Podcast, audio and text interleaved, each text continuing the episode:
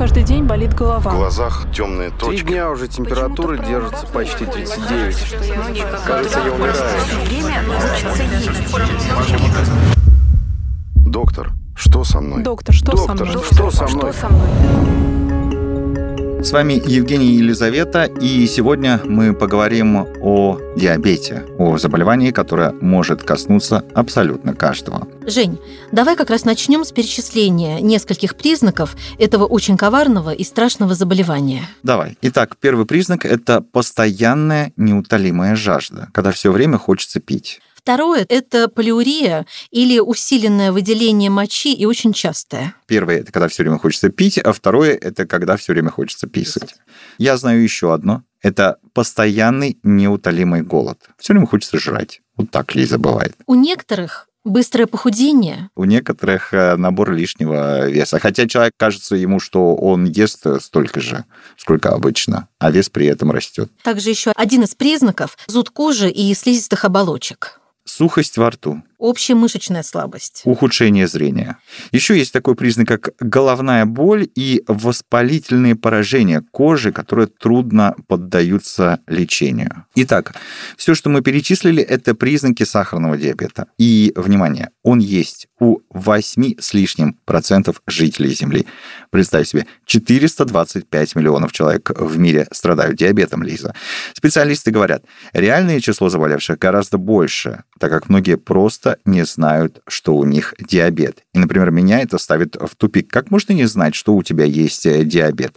Но, смотрите, он всегда в любом случае приводит э, к осложнениям, не бывает никаких исключений, если его не лечить. Даже на раннем этапе повышенный сахар нарушает работу всех, абсолютно всех систем организма. Я еще хотела добавить, что диабет вообще, наверное, все знают, что это одно из самых опасных заболеваний, которое развивается только по нарастающей. То есть, понимаешь, вообще его некоторые называют медленный убийца. То есть это как бомба замедленного действия, которая не обязательно сработает сразу же, но с вероятностью в 100% рано или поздно взорвется. Что такое сахарный диабет? Дать именно профессиональное определение, конечно же, должен доктор. Ну, в данном случае мы попросили это сделать врача-эндокринолога Национального медико-хирургического центра имени Пирогова Ольга Никольская. Вот что нам рассказала. Сахарный диабет характеризуется в основном, самым таким главным симптомом является повышение уровня глюкозы в крови. Возникает он по разным причинам, он бывает разных типов. И в основном мы имеем дело с сахарным диабетом первого типа. Это диабет, который характеризуется деструкцией бета-клеток поджелудочной железы и гибелью этих клеток и нарушением выделения инсулина. Они могут э, гибнуть по разным причинам.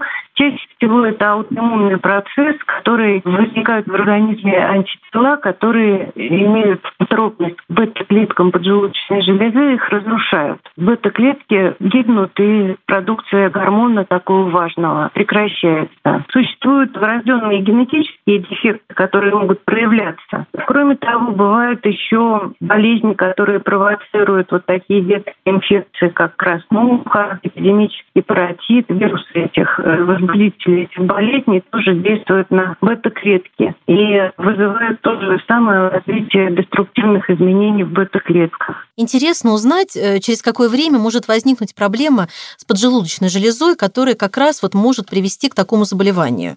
Ну вот, например, кто-то переболел краснухой. Вот когда могут возникнуть эти проблемы?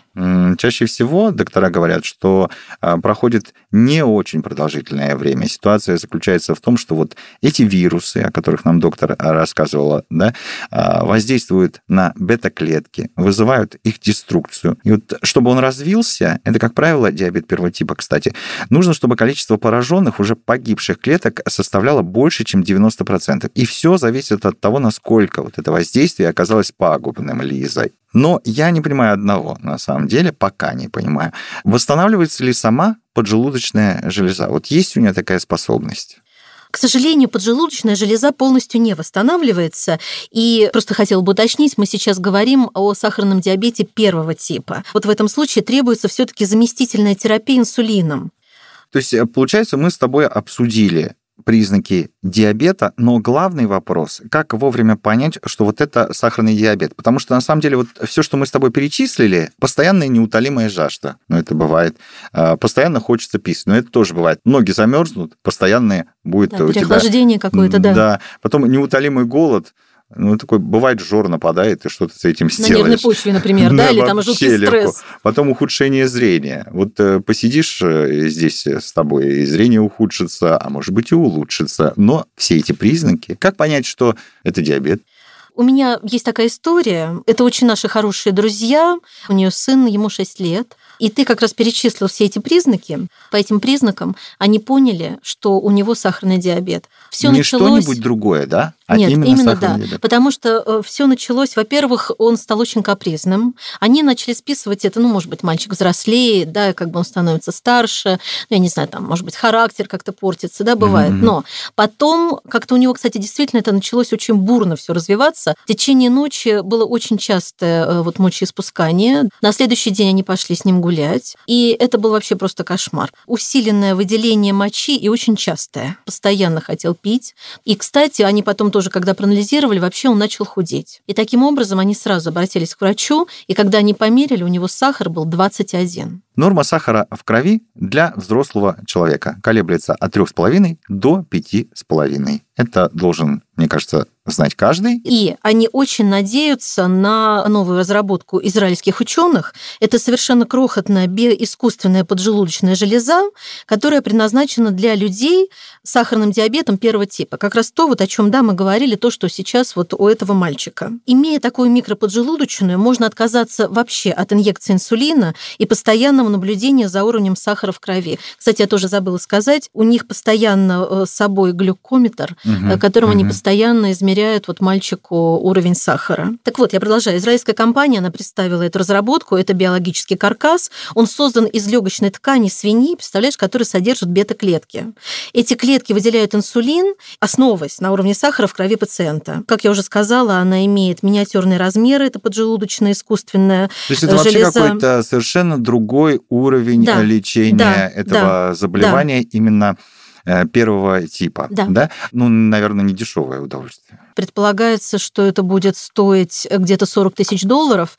Вот, но будем надеяться, что как-то это будет дешевле, потому что, к сожалению, вот у моих друзей Очень не будет. людей. Не да. будет таких э, да, денег. Можно я добавлю, что вот как утверждают ученые, их технология позволяет организму исцелять себя собственными силами, представляешь? И работает даже против разных болезней, хотя первая разработка касается именно диабета. Как интересно. К 2024 году, да, Да, должны? да, будем надеяться, что все-таки это будет стоить дешевле, потому что, конечно, это, ну, в принципе, это даже может быть вообще конец этому заболеванию. По статистическим данным, сахарный диабет первого типа чаще возникает или в интервале от 4 до 6 лет у детей. Но, что самое, на мой взгляд, опасное, он может быть вирусным. Еще в подростковом э, периоде, когда начинается пубертатный период, человек начинает созревать. Вторая волна, когда у детей чаще всего возникает диабет первого типа.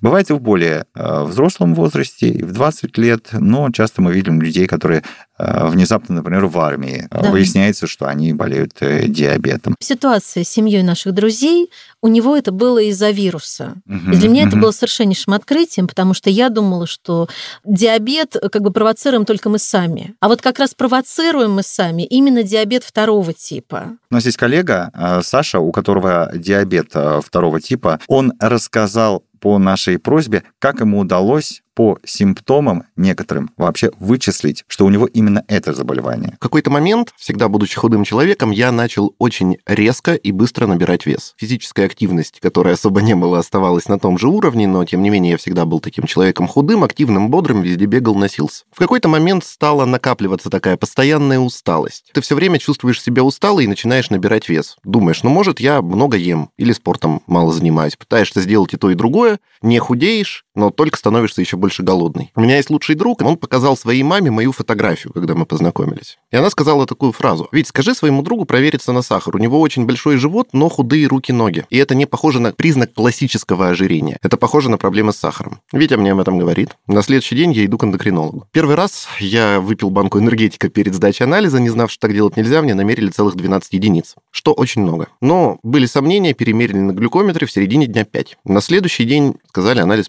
пересдавай. Пересдал, 7,5 глюкозы, 7,2 гликированный гемоглобин. Выставляется диагноз диабета второго типа. С тех пор, соответственно, сахароснижающие таблетки, но если у вас диабет второго типа, это не страшно, это не инсулиновая зависимость, если вы не дошли до каких-то запредельных значений, и вы просто принимаете один раз в день обычно, либо два раза в день сахароснижающие препараты в виде обычных таблеток. С этим спокойно можно жить. Говорят, что в 80% э, случаев ожирения рано или поздно приводит э, к диабету. Каждый второй человек э, вот с таким диагнозом может столкнуться с диабетом. Да, это действительно так. К сожалению, с возрастом эта опасность развития диабета вот у полных людей, у людей с ожирением, она еще больше увеличивается. А я вот подумал, я понимаю, что ожирение, но я не хочу диабет, поэтому я сяду на диету, резко-резко похудею, и что, я тогда смогу избежать диабета, получается? Ну, получается, что да. Если похудеть, то да. Если говорить даже не о медикаментозном лечении сахарного диабета,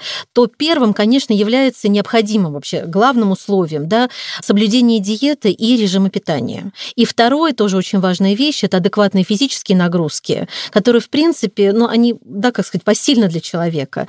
И, во-вторых, они должны быть достаточно регулярные. Достаточно продолжительные, наверняка, да? Да, конечно, конечно. Но меня немного смущает. Ожирение – это все-таки диагноз, это медицинский диагноз, да? Да, да. И просто так похудеть для человека с ожирением – это не то же самое, что просто там для человека с небольшим лишним весом. Неделю там поголодал, все, стал стройнее. Да? То есть вот э, здесь, здесь э, мне интересно, а как же быть людям? Здесь уже речь идет об ожирении, да, там первой степени, второй степени. Есть даже вот эта формула, да, известная, которая в интернете, она везде, просто очень многие знают. Индекс массы тела, да? Да, да, угу, да, угу. да. То есть, понимаешь, здесь нужно понимать, что лишний вес, он увеличивает э, опасность этого заболевания. Почему у нас э, лишний вес э, у людей? Фастфуд, да, что первое приходит на, конечно, на ум фастфуд. Конечно, кола, напитки, конечно. да, разные Причем, напитки. Вот мы так говорим все время, Лиза, Кока-Кола. На самом деле лимонад обыкновенный. Ровно столько же там сахара может... Э, Очень много. Да, так что... Просто дикое количество. Да. Ну, если э, человек ходит регулярно питаться фастфудом, в какой-то момент у него может быть сахарный диабет, получается вот так. Но, да. подожди, не просто он э, ходит и там съел гамбургер, через неделю еще съел гамбургер, а именно когда у него уже индекс массы тела повышается, когда он уже толстеет. Вот э, как влияет эта пища на развитие именно диабета?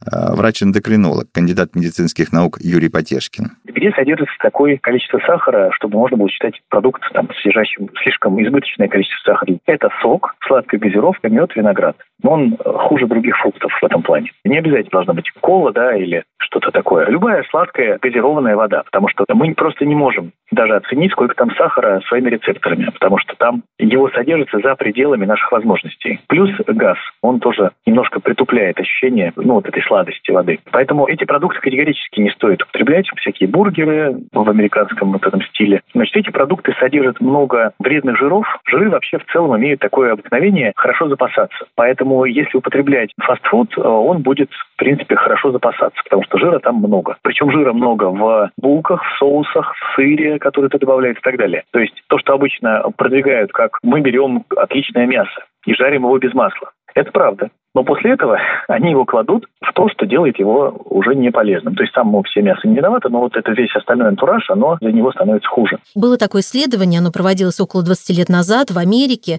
Наблюдали, кстати, за медсестрами. Результат оказался, представляешь, таковым.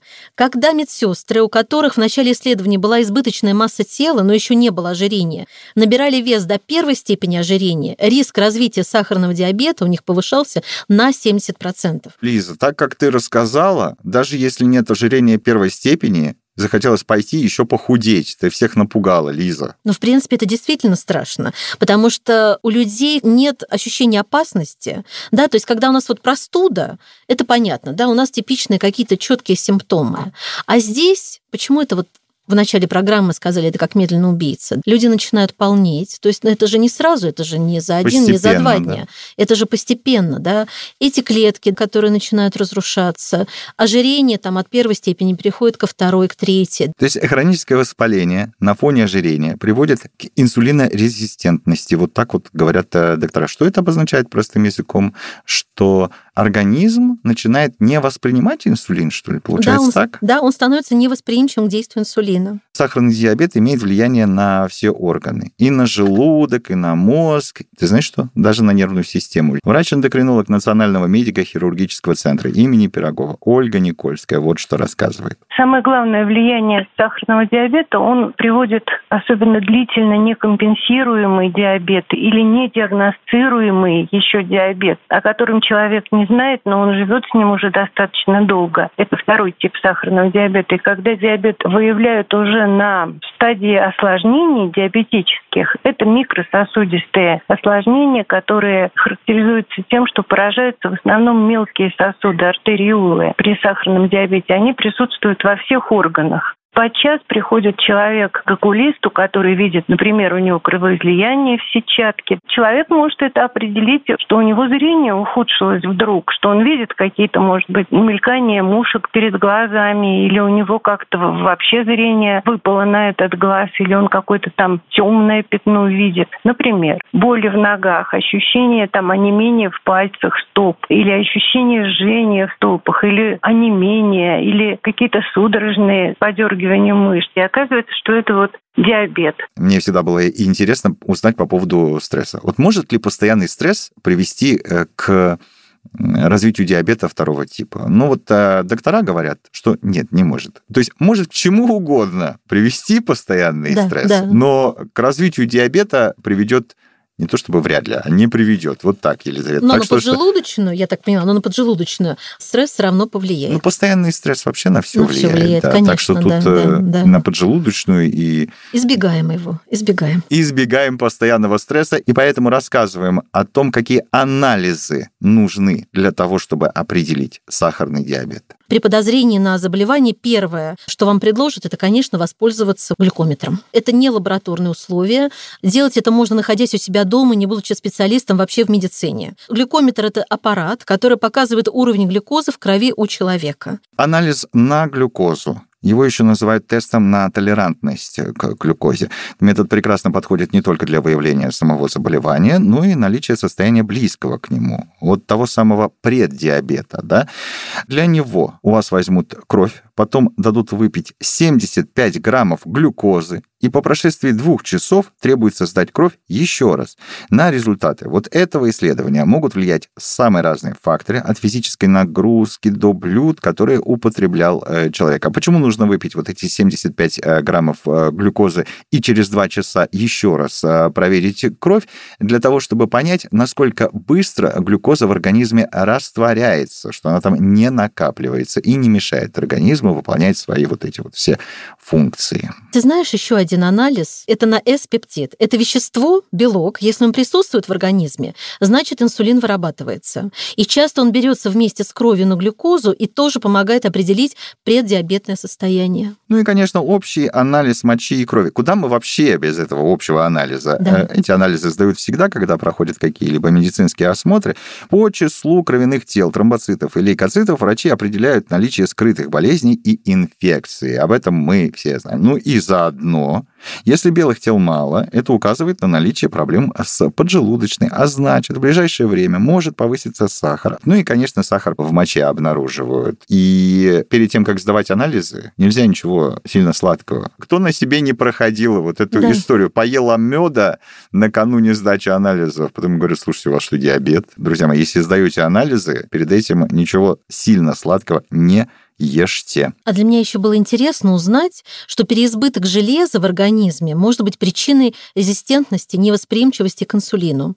И обязательно нужно сдать, оказывается, анализ на сывороточный ферритин. Вот так вот. Я об этом не Ты меня знала. поставила в тупик Да, сейчас. я об этом не знала. Переизбыток железа. Да. То есть, представляешь, как все это Мне в организме не хватает железа, будешь болеть. В организме переизбыток железа, будешь болеть. В общем, делаем анализы на сывороточный ферритин. Ну и куда мы без старого доброго холестерина, Лиза? Без него никуда. Вообще без него Без никуда. него И с ним- вообще никуда. И с ним никуда, и без него никуда. А давай еще скажем, какая норма содержания холестерина в крови. Это от 3,1 до 5. Я думал, его вообще не должно быть. Нет, что-то должно быть. Если уровень холестерина в крови повышен, это тоже симптом одного из сложных заболеваний. То есть может быть диабет, а может быть какое-то другое заболевание. Итак, если выше нормы холестерина в крови, значит тоже следует обращаться к доктору и проводить дополнительные исследования. После того, как, Лиза, ты тут понарассказывала про железо, про глюкозу, я думаю, подождите, если мы будем а, так э, всем этим э, запариваться, то надо анализы сдавать Просто каждый вечер или каждое утро, раз в день. Ну ладно, раз в неделю. Вот как часто надо сдавать анализы? Сегодня у меня такая глюкоза, завтра, завтра такая. Э, Холестерин сегодня такой, завтра такой.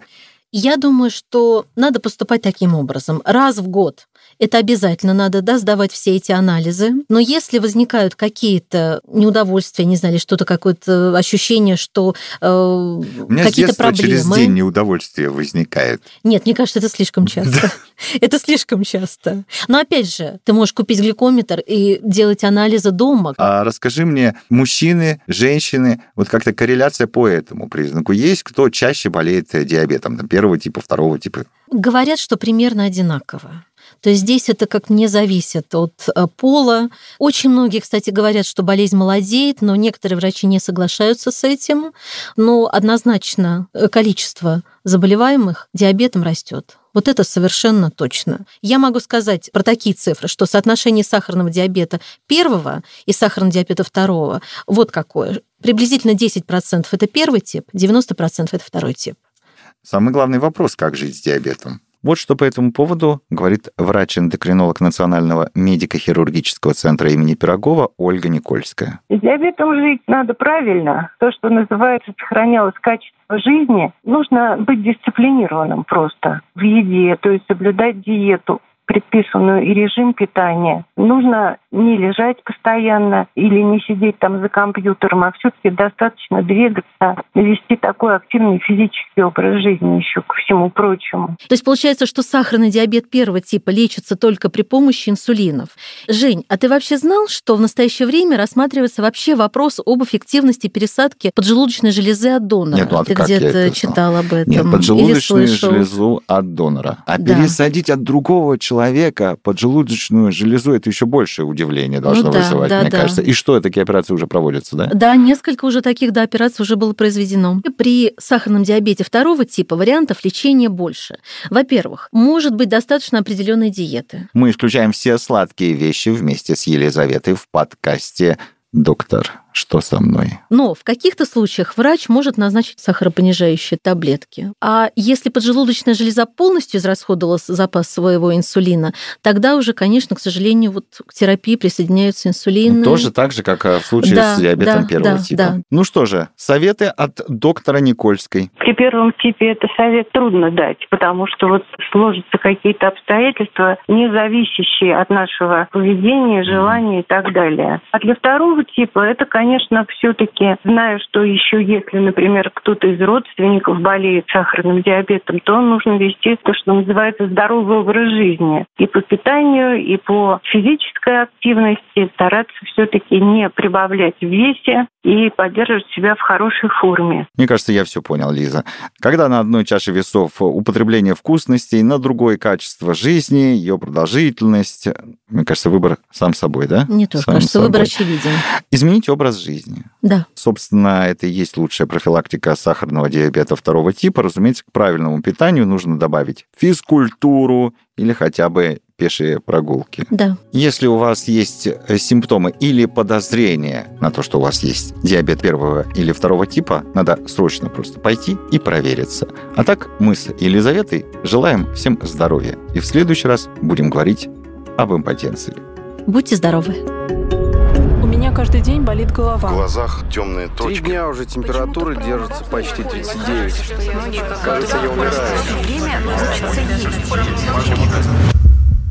Доктор, что со мной? Доктор, что со Доктор, мной? что со мной? Что со мной?